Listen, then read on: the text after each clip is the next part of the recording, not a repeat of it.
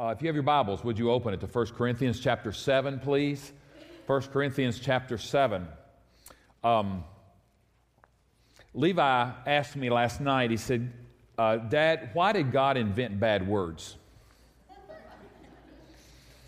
And I tried to tell him that God didn't invent bad words. That human beings just kind of take the human language and do what they want to with us. And it, he, he seemed to be okay with that. But one thing I do want to tell you this morning the one thing that God invented is sex.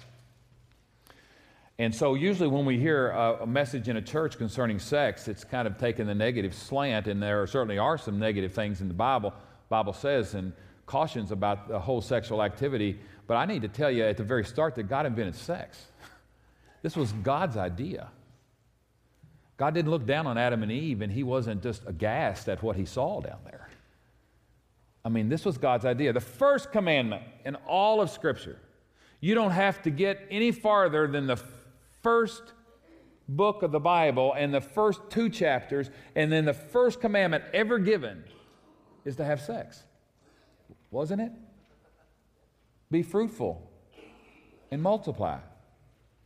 First commandment that was ever given. So, what I want to say to you at the very start is that sex is a good and a godly thing kept within the boundaries that God has given it. And, and, and too many times in the Christian church, we've approached this subject, or a lot of subjects, to be quite honest with you, from the negative point of view. And the no, you know, and sometimes Christian, people know, only know Christians about what we're against. Let me tell you, as Christians, we're for sex. Okay? You can laugh, you can smile, you don't have to be all worried about that. We are, we're for sex. And God is, is all about sex.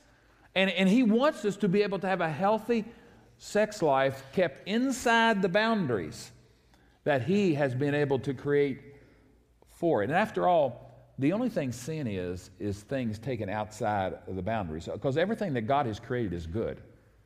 God doesn't create sinful things. So everything God creates is good. But what we as human beings do is come and take that good thing that God has created and take it outside the boundaries that God has given us, and then it becomes sin. Then, I mean, that's the most basic definition of sin that you can possibly have. There's nothing wrong with money. God has given us money for a means of exchange and to, to buy the things that we need and to be able to have money to enjoy some things in life. But once the human beings come in and take that money and put it outside of the boundaries, it becomes the lust of money and it becomes sin. Two, two, hum, uh, men can have a, a close friendship like a Jonathan and a David in the Bible and be, be, be great buds and great friends, but human beings can come along and take that close male friendship and take it outside of the boundaries that God has been able to make for it and becomes homosexuality. The only thing that God is, everything God has created has been good. But what we do with our free will is take it outside of the boundaries. So that's not why we just throw away the TV set or, or, or throw away something. There's nothing wrong with TV. Now, God didn't create TV, He had to allow TV to be created. But TV is fine until it's taken outside the boundaries. The same thing for a computer, until it's taken outside the boundaries of what God's Word has laid out for us. And that's what happens in this whole sexual arena. So I'm going to start this morning with a few minutes on what the Bible says is a really great thing about sex. And the Bible is really pro sex, and we hear it in 1 Corinthians chapter 7. Everybody misinterprets this verse. You have to read this totally in its context. If you read it in its context, Paul here is talking about singleness. If you read down a little bit farther, he talks about this gift that he has of singleness. Okay, what he's trying to say right here in Corinthians was, was written to the Corinthian church about a letter that they wrote Paul asking some questions. Okay, so Paul, they write this letter to Paul. Paul responds and says, Now about the matters that you wrote about. He's answering their questions that they had for him. And evidently, they had some questions about singleness. And is it okay for somebody to be single? Do you have to marry? Are single people, are they better than married people? Or are single people lower, uh, some substandard to married people? And he said, It's fine, man. It's good for a man not to have sexual relations with a woman. Other translations will say it is good not to marry. Friends, hear me at the very top here. Singleness is not some substandard living that we have. And sometimes in a church, I think we've looked at it and we try to marry all the single people off as fast as we possibly can. And we try to do that probably with good intentions. But singleness is not this substandard, oh, that poor single person over there. That's not this substandard. Paul says it's good. It's okay. But then he says, but, in verse 2. But, since there's just sexual immorality everywhere. Now, friends, you think it's bad in the United States of America in 2013. It is way worse in Corinth. It was worse in the, it was especially worse in the church at Corinth. I mean, the only reason that Paul wrote this church was because they were so messed up and he had to correct them in so many ways. There's so much sin in this church, incest in this church. Church members were suing one another. You can read all about it in 1 Corinthians. So we think today is, is, is, is bad, but man, you, you, had, you had pagans, people that had not had any kind of Christian upbringing. We have, a, we have a, some, some sort of a Christian worldview. And even if you're not a Christian, you probably had a, a, a parents or grandparents or some Christian teaching down the line somewhere, and so you just kind of intuitively knows things. These people didn't have anything. And so they were they, they believed in Jesus, but they had all this baggage in their life. Since sexual morality is everywhere, each man should have sexual relations with his own wife, and each woman with her own husband. Well, isn't that interesting? It doesn't say each, no, go back, please. It doesn't say each man Go back, please. It doesn't say each man should have sexual relations with a woman. It doesn't say that each woman should have sexual relations with a man. It said each man should have sexual relations with his own wife, and each wife with her own husband. You cannot find anywhere in God's Word where sex is talked about in a positive way that it is not one husband and one wife. You cannot find it. You cannot find it.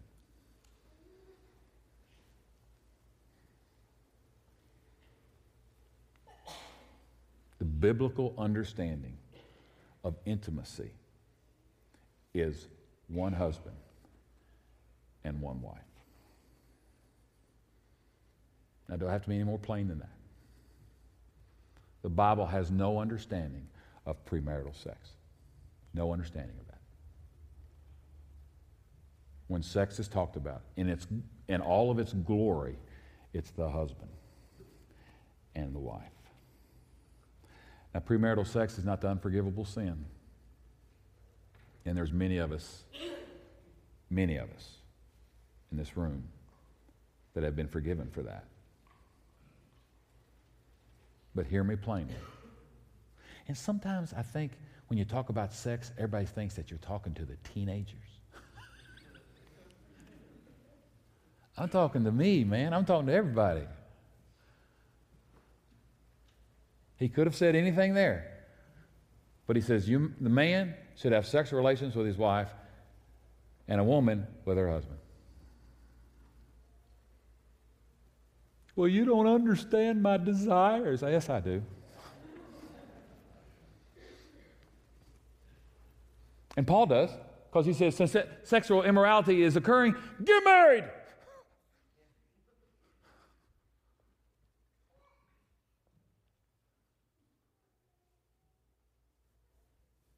Get married. Verse 3. Now, the husband should fulfill his duty. Sue, I'm reporting for duty right here.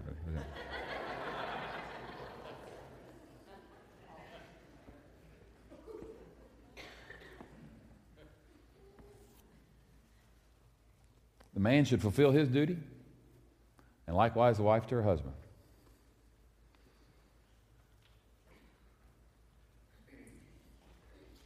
Next verse. Wife does not have authority over her own body, but yields it to the husband. Oh, that's that Bible again. All that patriarch male have dominance over the women. Oh, let's read a little further. In the same way, the husband does not have authority over his own body, but yields it to his wife. Well, that must be the mutual submission that Ephesians 5.20 talks about. Submit yourselves one to another. Submit yourselves one to another. And Sue doesn't have authority over her body, and I don't have authority over mine. So Sue kind of gets upset when I pinch her butt, but I'm pinching my own butt, really, you know. Is she laughing over here? Is she laughing?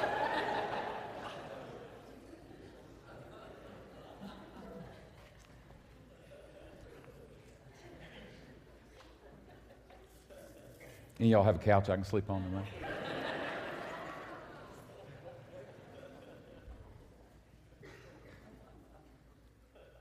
One flesh, like we talked about. I don't understand that. It's some kind of a mystery. I don't understand that. But we talked about it last week. One flesh and my body, her body, her body, my body, and Bible's pro sex. Fulfill your duty.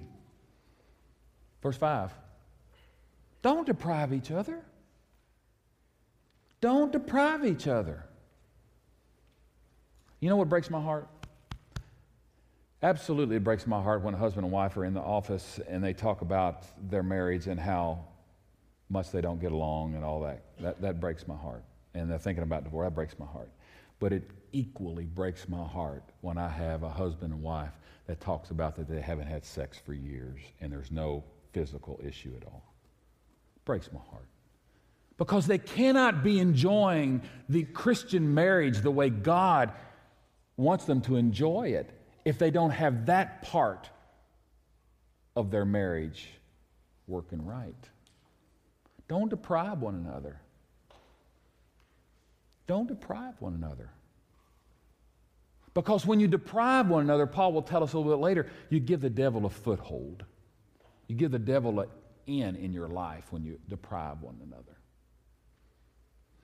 Now, I'm going, to, I'm going to step in it a lot this message, and I might as well start right here. Now, ladies, some of your bodies don't look exactly the way they did on your wedding night. Don't worry about it.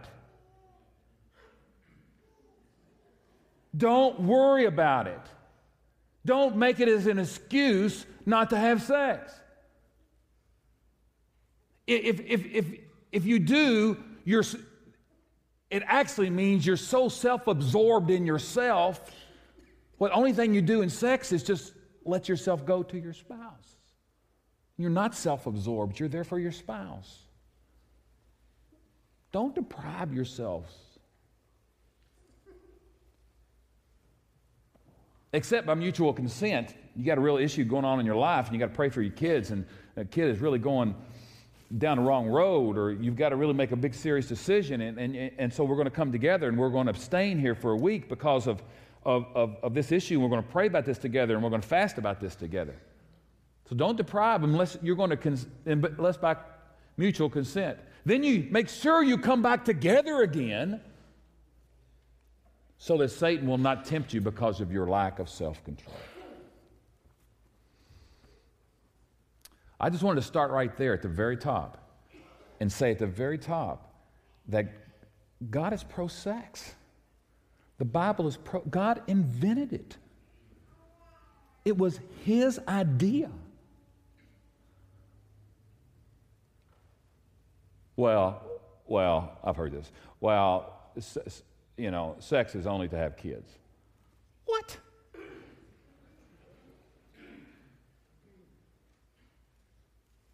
What? Ladies, I'm sorry for some of the things that your mothers or your grandmothers have taught you. And guys, we have to be untaught of some stupid things that we have been learned about sex, thinking that a female is a sex object for our desire and pleasure only. We're so messed up in this whole area. But I just want to start right here.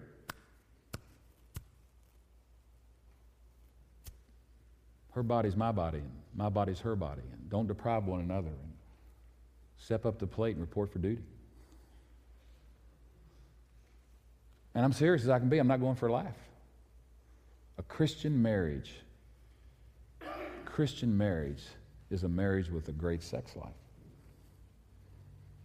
Now, there, there could be some physical issues and all that. And that all, I mean, we all have common sense. We understand that. And a marriage cannot be all that it can be without that area operating as it should operate. Now, there are also some very strict cautions that usually get preached. And we, to be fully biblical, we've got to be able to do that. So 1 Corinthians chapter 6. Paul Paul's quoting the Corinthians here. He says, Corinthians says, Well, I have the right to do whatever I want. That's nothing new. We hear that today. My, I can do with my body whatever I want. Who cares? It's just two consenting adults. I'm not hurting anybody. What they do in the, in the privacy of their own bedroom is, is, is nobody else's business. Get out of my bedroom. And that's what the Corinthians are saying. I mean, I have the right to do whatever I want. Paul says, You say. Then Paul says, But everything is not beneficial to you. And he quotes him again I have the right to do whatever I want. It's my body, I'll do whatever I want to with it. But Paul says, I, I won't be mastered by anything. And, and, and sin, sin always takes you farther than you want to go. And no one who is messed up in horrible sexual sin or any sin right now intended to be there. but it was a little bit, and then a little bit. And sin is progressive. And you cross this line, and then you cross that line, and then you cross this line. And man, I, I didn't mean to get here. Paul says, I won't be mastered by anything. And the assumption, obviously, is he will be mastered by the Holy Spirit. I'm not going to let anything master me. That's master me. That's like what it says don't get drunk on wine, but be filled with the Holy Spirit. I'm not going to let that wine master me and, and control what I say or do. I want to be filled with the Holy Spirit. So these Corinthians are saying, well, I can do whatever I want to, I have a right to my own body. Verse 13. And they also said, well, it's just a biological act, just like you get hungry and you have food. You get thirsty and you drink water. It's just a biological act. You have a desire. I get hungry, I have a desire for food. I get thirsty, I have a desire for water. It's no big deal. It's just the body. And many people in, in, the, in, in the, that time in Corinth would just felt like the body was totally separate than the soul. And what, what we did in, in, in, a religious way was different than the biological needs of our body. So it's just a biological act. I heard a guy say on the radio one time, I, prom- I promise you, he said this. He was just arguing this way. It's just a biological act. I get thirsty, I have a drink of water. I get hungry, I ha- have some food. And I, I, I, feel like I need sex, and I find a woman. And, and no, I, he said, I find a woman, and then I, I get released. It's just like if you feel like you need to urinate, you go to a toilet. And so he created, he compared a toilet to a woman. It's just a biological act. Paul says, no, no, no, no, no, no. The body, however, is not meant for sexual immorality for the Lord. This body is not separate from my spiritual life. What I do in this body has everything to do with my soul and my spirit. Next verse. By the power of God, but the, by the power God raised the Lord from the dead, and he will raise us also. 15. Do you not know that your bodies are members of Christ himself? Now, I don't know how to explain this, but in some way, our bodies are temples of the Holy Spirit, and we're united with Christ, and I don't even understand that. And but somehow, if I take my body and use it in an immoral way, I'm taking Jesus and using it in a immoral way. I'm taking the Holy Spirit and using it in a immoral way. And that's that's blasphemy of the highest order. And I don't understand that, and I can't fully explain that, but that's what Paul's trying to say here. Under the inspiration of the Holy Spirit, do you not know that your bodies are members of Christ Himself? Shall I then take the members of Christ and unite them with a prostitute? Never. 16. Do you not know that he who unites himself with a prostitute is one with her in body? Well, I've never, I, I, I, would never have sex with a prostitute. Or a, a, woman would say, I would never be a prostitute. Well, really? Are you telling me that some guys don't go out and spend $100 on a meal and go to a nice movie and not expect something for the money they just spent?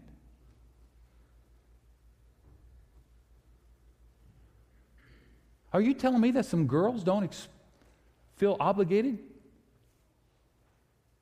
to perform some services for the guy just because the guy has spent a lot of money on her? That, that goes on all the time. What is that? That is, that is money given for services rendered. That's what prostitution is. Now, it's not street walking. But if a guy lays out a whole bunch of money on a big expensive date and he expects something in return, he is buying sex. And if a girl somehow feels obligated to perform some service because of this money that's been spent on her that night, she is selling sex.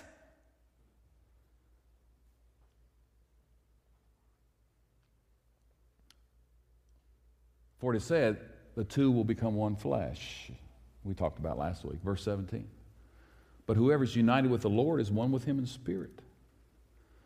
Flee. It was interesting as I researched this word in the Greek. It literally means, listen, I just think this is good. Maybe I'm the weirdo and nobody else thinks this is good, but it, the word literally means to seek safety. Isn't that good? The word literally means to seek safety. Flee. Flee. Other places, this, this same word that's translated flee here is translated run away.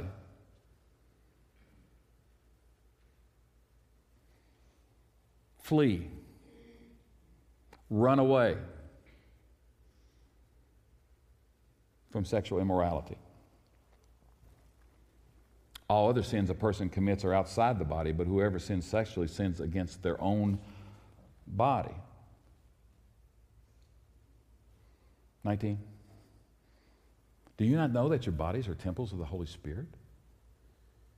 Now, there's lots of applications to this. There, there's, there's, there's applications to this 15 pounds I need to lose right here. There's lots of applications to this other outside the sexual arena that we honor God with our bodies. And, and I laugh at my 15 pounds, and, and maybe it's not, I guess it's not as bad as the sexual immorality, and, and but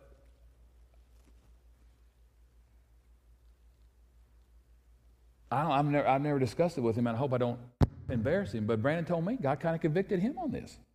And so the weight that he's been losing is not just, well, I got to get my heart working better or whatever. No, it's part of his Christianity.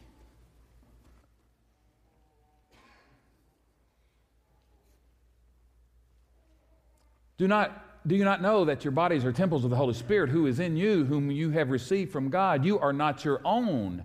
You have been bought with a price. Therefore, in summary, honor God with your body.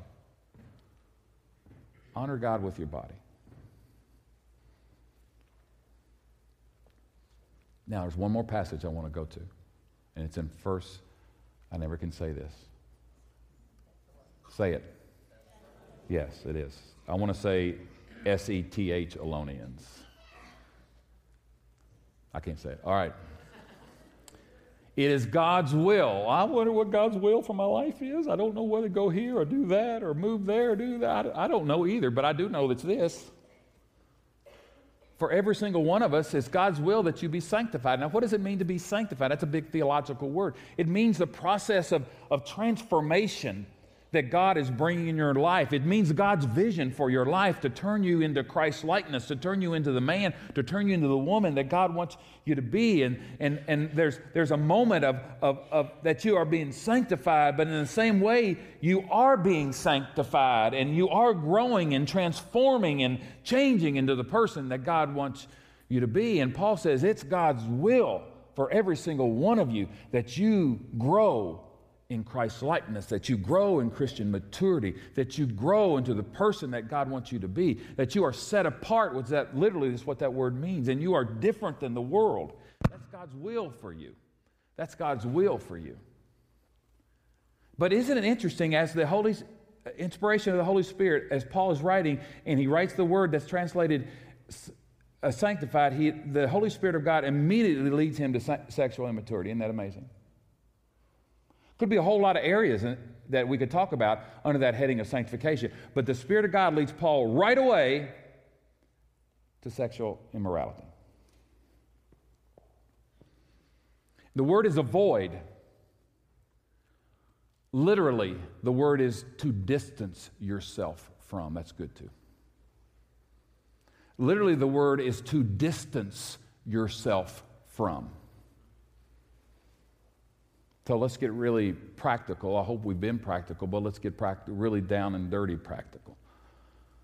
what in this whole area of sexual immorality, which is a whole lot more than sex outside of marriage, and it's a whole lot more than adultery, it's a whole lot more than what we may think. What do you need to distance yourself from?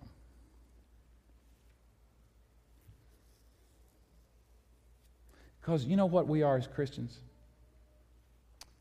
We want to see how just how close we can get to that line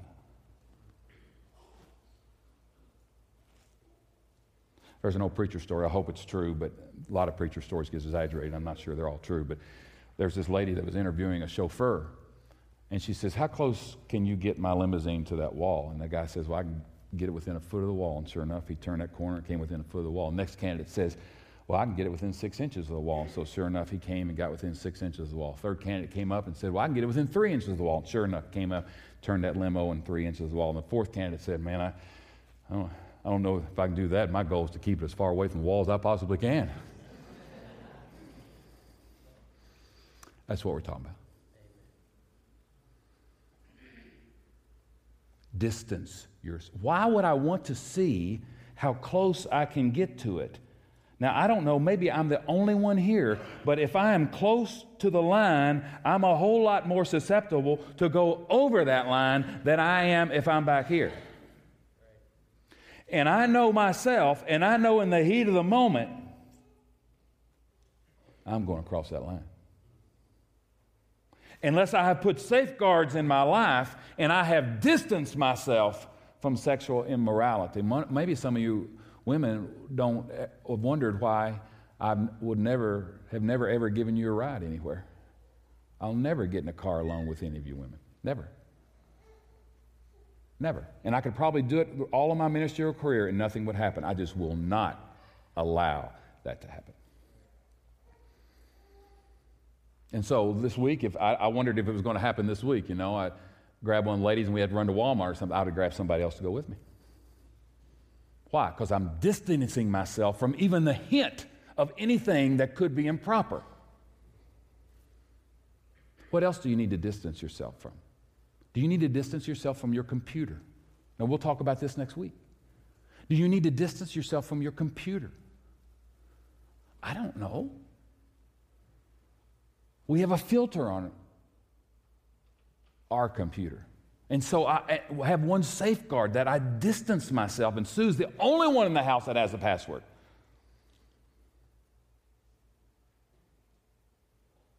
Well, I, I, I don't want to do that. Well, why not? only if you're giving license to sin in your life. Why wouldn't you do as, as, as, I know some people in this church do? They've signed up for a program that every single website they go to gets printed out and emailed to some accountability brother and sister. Every single website they go to. Why wouldn't you want to do that? The only reason I could think you wouldn't want to do that if you didn't want somebody seeing what you're looking at on the website.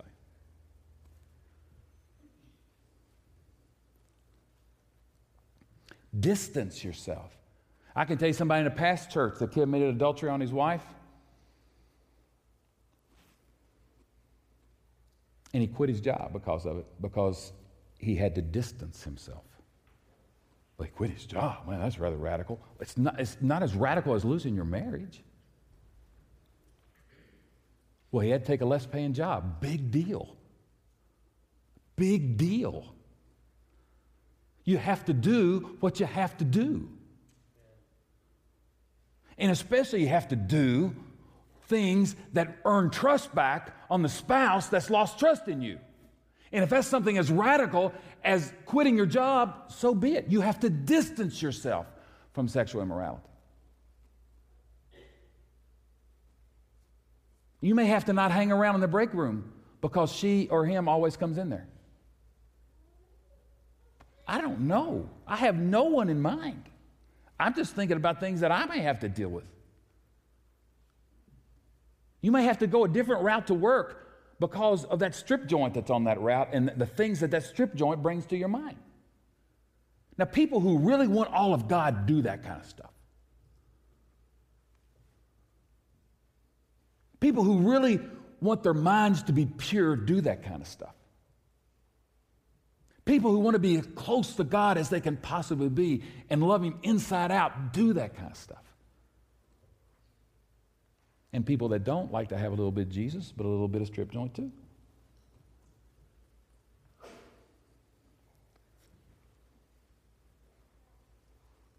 Next verse. Each of you should learn to control your own body in a way that is holy and honorable. Fruit of the Spirit is self control. I've said that a lot of times. Galatians 5.22. Fruit of the Spirit is self control. As I control myself, as I control myself, I'm led by the Spirit. If I'm out of control, I'm not led by the Spirit. Verse 5. N- not in passionate lust like the pagans, not in passionate lust like the pagans who do not know God. And that in this manner, what matter are you talking about, Mark? The whole sexual immorality matter back up in verse 3? That, listen, listen to this, this is fascinating. That in this matter, no one should wrong or take advantage of a brother or a sister. Now, it, why is that there? In this matter of this sexual immorality thing that we're talking about, no one should wrong a brother or sister. And that, that, that obviously means a Christian, a fellow Christian. It's not talking about a, a, a family situation, it's talking about a fellow Christian. Now, what's Paul getting at here? My journey of sanctification that I'm on, my journey of Christ likeness, my journey of spiritual maturity, my journey of transformation that I'm on, you have something to do with. And I have something to do with yours because we're the church. And the Bible says we belong to one another. And I can put a stumbling block in front of you, and you can put a stumbling block in front of me and make my journey of sanctification, my journey of transformation, and my journey of Christ likeness more difficult for me and I for you. We're all in this together. No one is an island and we stand alone. That's basic theology of the church. Now, let me, get, let, me, let, me, let me really get in trouble. How can this practically play out? Ladies, you can hurt and thwart and make me stumble on my journey to sanctification and Christ likeness. You can do that. You have the power to do that. And one of the ways you have the power to do that is by what you wear. Is by what you wear. I don't understand why I have to look at anyone else's cleavage except my wife. I don't understand that. I truly don't. I don't understand why I have to have that difficult time when I go out to the mall. And, everywhere there's cleavage everywhere. Why do I have to deal with that? Well, Mark, you got a problem. You better, you, you better believe I have a problem. Every man in here has a problem. And if you ladies don't understand that, you're naive. And your husband hasn't communicated that to you, and that's his fault if he hasn't communicated the sexual temptation and difficulties that he has. Ladies, we want you to be in fashion. We want you to be styling, but not at the expense of flaunting yourself and showing your cleavage to any Tom, Dick, and Harry that can see it. Why would you want to do that? Your husband should be the only one that can look at your cleavage, and he ought to be able to see it anytime he wants.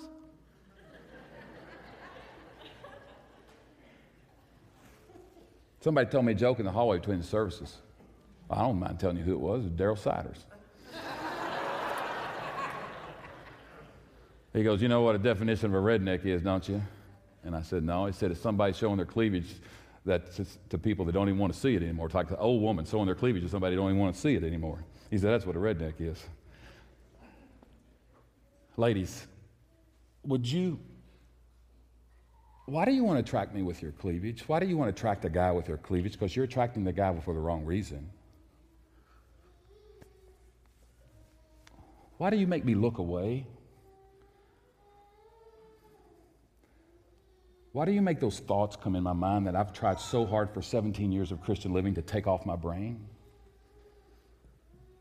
I know you I know Sue complains about it. She can't go anywhere and buy any kind of blouse anymore and she has to go from store to store to store to store, and the only thing she can find anything is at Christopher and Banks. That's just not showing all kinds of cleavage. Now, this is vice versa. This can be vice versa. Can I tell you something? I'm already in it. I might as well go a little deeper. Can, you can I tell you something? This is the truth. Can you, do you know how difficult it would be for me to thwart your journey of sanctification? Do you know how easy it would be for me to be able to thwart your journey of Christ likeness and transformation? I've had women in my office. Well, first thing I did when I got here is to cut a, a window in everybody's office. There wasn't one. And I've been counseling some lonely wives in my office before. Do you know how easy it would be for me?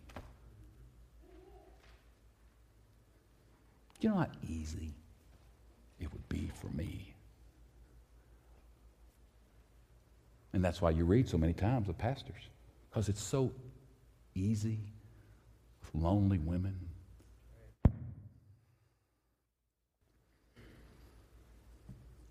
Ladies, we want you to be in fashion.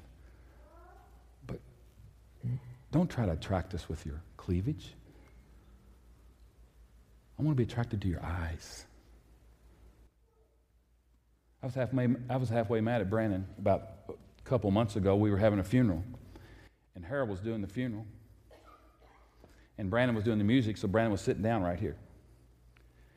And he was sitting down waiting for Harold to, to finish until he can go back to the piano and, and Brandon was up here on his, on his phone texting. And I sat back there in about the fourth row. I said, Brandon, for the love of Pete, would you put that away? Funeral was over. You know, you do what you do at funerals, everybody walks past the family. So here I come. And I turned this corner right here. And little Miss Cleavage just popped out at me. I mean, this about knocked me down. And after the service was over, Brandon looked at me and said, Did you see Miss Cleavage on the front row? He goes, I had to text all the time just to keep from looking at it.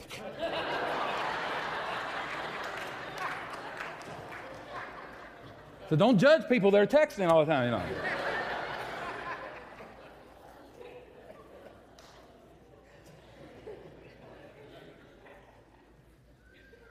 Ladies, I'll end it here. I'm already in enough trouble. I'll end it here. we have a problem. It's our eyes. You don't have the same problem, ladies. And so many of you are either naive or can't relate. I, okay. Please accept the fact we have a problem. We have a problem. And I, I'll even go a little farther. I don't know why any husband would want me to look at his wife's cleavage.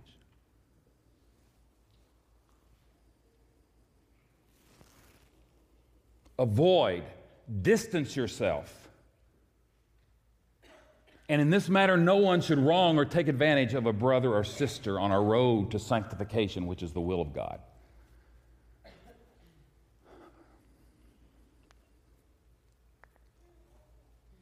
I've tried to be biblical and hit all sides. I've tried to be able to tell you that God is just into sex, man. He, could, he, he invented it, it was his idea, and he wants us to enjoy sexual relations.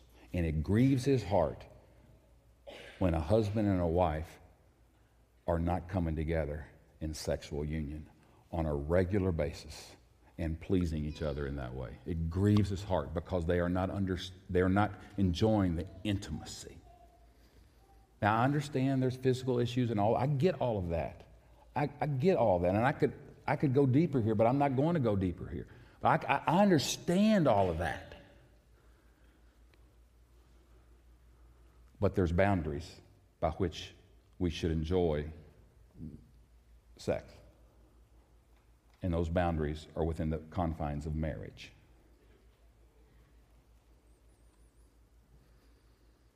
And there's a whole lot more involved in sexual immorality than adultery. Husbands, do you realize how disrespected your wives feel when you look at pornography?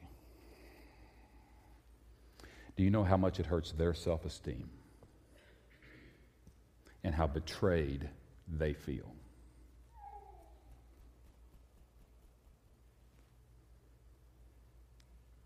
Church, we ought to be able to talk things like this. Because if we don't talk about it in here, you only learn about it out there, and I'm not comfortable with that. Or you only learn about it on Oprah Winfrey or wherever. Or in the school system. I hope you've heard me say that um, Bible is all for sex,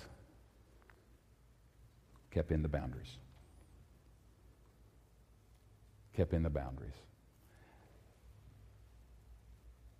You don't know how many people who have had multiple, multiple, multiple, multiple, multiple partners have been in a pastor's office somewhere. They've come to Christ.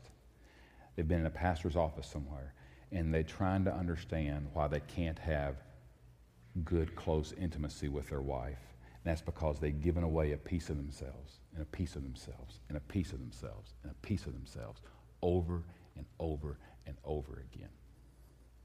Now, God is a God of grace and through confession and repentance, things can be restored.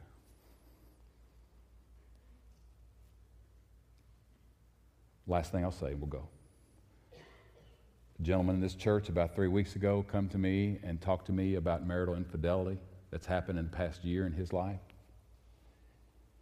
And he says he has confessed that to his spouse, to his family. He says, Mark, you don't understand how clean I feel. You don't understand that the weight is off my shoulders. The truth will set you free. And I don't understand how confession and repentance works in your own situation and all that, but there's something, something about confession that the truth will set you free. And the Bible does say to confess your sins one to another. This message, or there's been things I've said that some of you have uh, disagreed with. That's okay. I mean, I'm cool with that. Come talk to me. I think everything I've said has been, has been biblical. I think I can root everything I've said in God's Word. Some of you, I've, it's brought up horrible, horrible hurts. Some of you have just turned me off totally. But there's a few of you in here that you've caught God's vision for your life. And it's His will that you grow and transform and be sanctified. And amongst Christians, there should not even be a hint of sexual immorality. We should be different. Different than the world. Let's pray. Well, Lord, I've tried the best I can and to hit a, a difficult subject. And I pray that you take the words that I'm sure kind of clumsily came out of my mouth. And I hope these people heard my heart and know that it was simply the greatest desire of my life that our marriages would be as healthy as they possibly can in every way. And that we would all, whether we be married or unmarried, to be able to distance ourselves from sexual immorality so he wouldn't keep giving a piece of us away and away and away.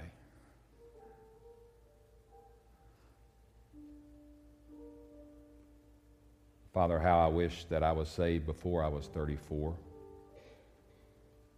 So all the stuff that's on my brain wasn't there. But it is. And you have forgiven that. And you're working with me on that as you are for many people in here, male and female. You're a God of grace. You're a God of restoration. You're a God of renewal. You're a God of transformation. If we want you to do that kind of work in our life. Now let's take a moment of silent prayer, and I don't know where the Holy Spirit has kind of pricked you, nudged you. Would you take a second, talk to the Father? in any kind of response you have on this message.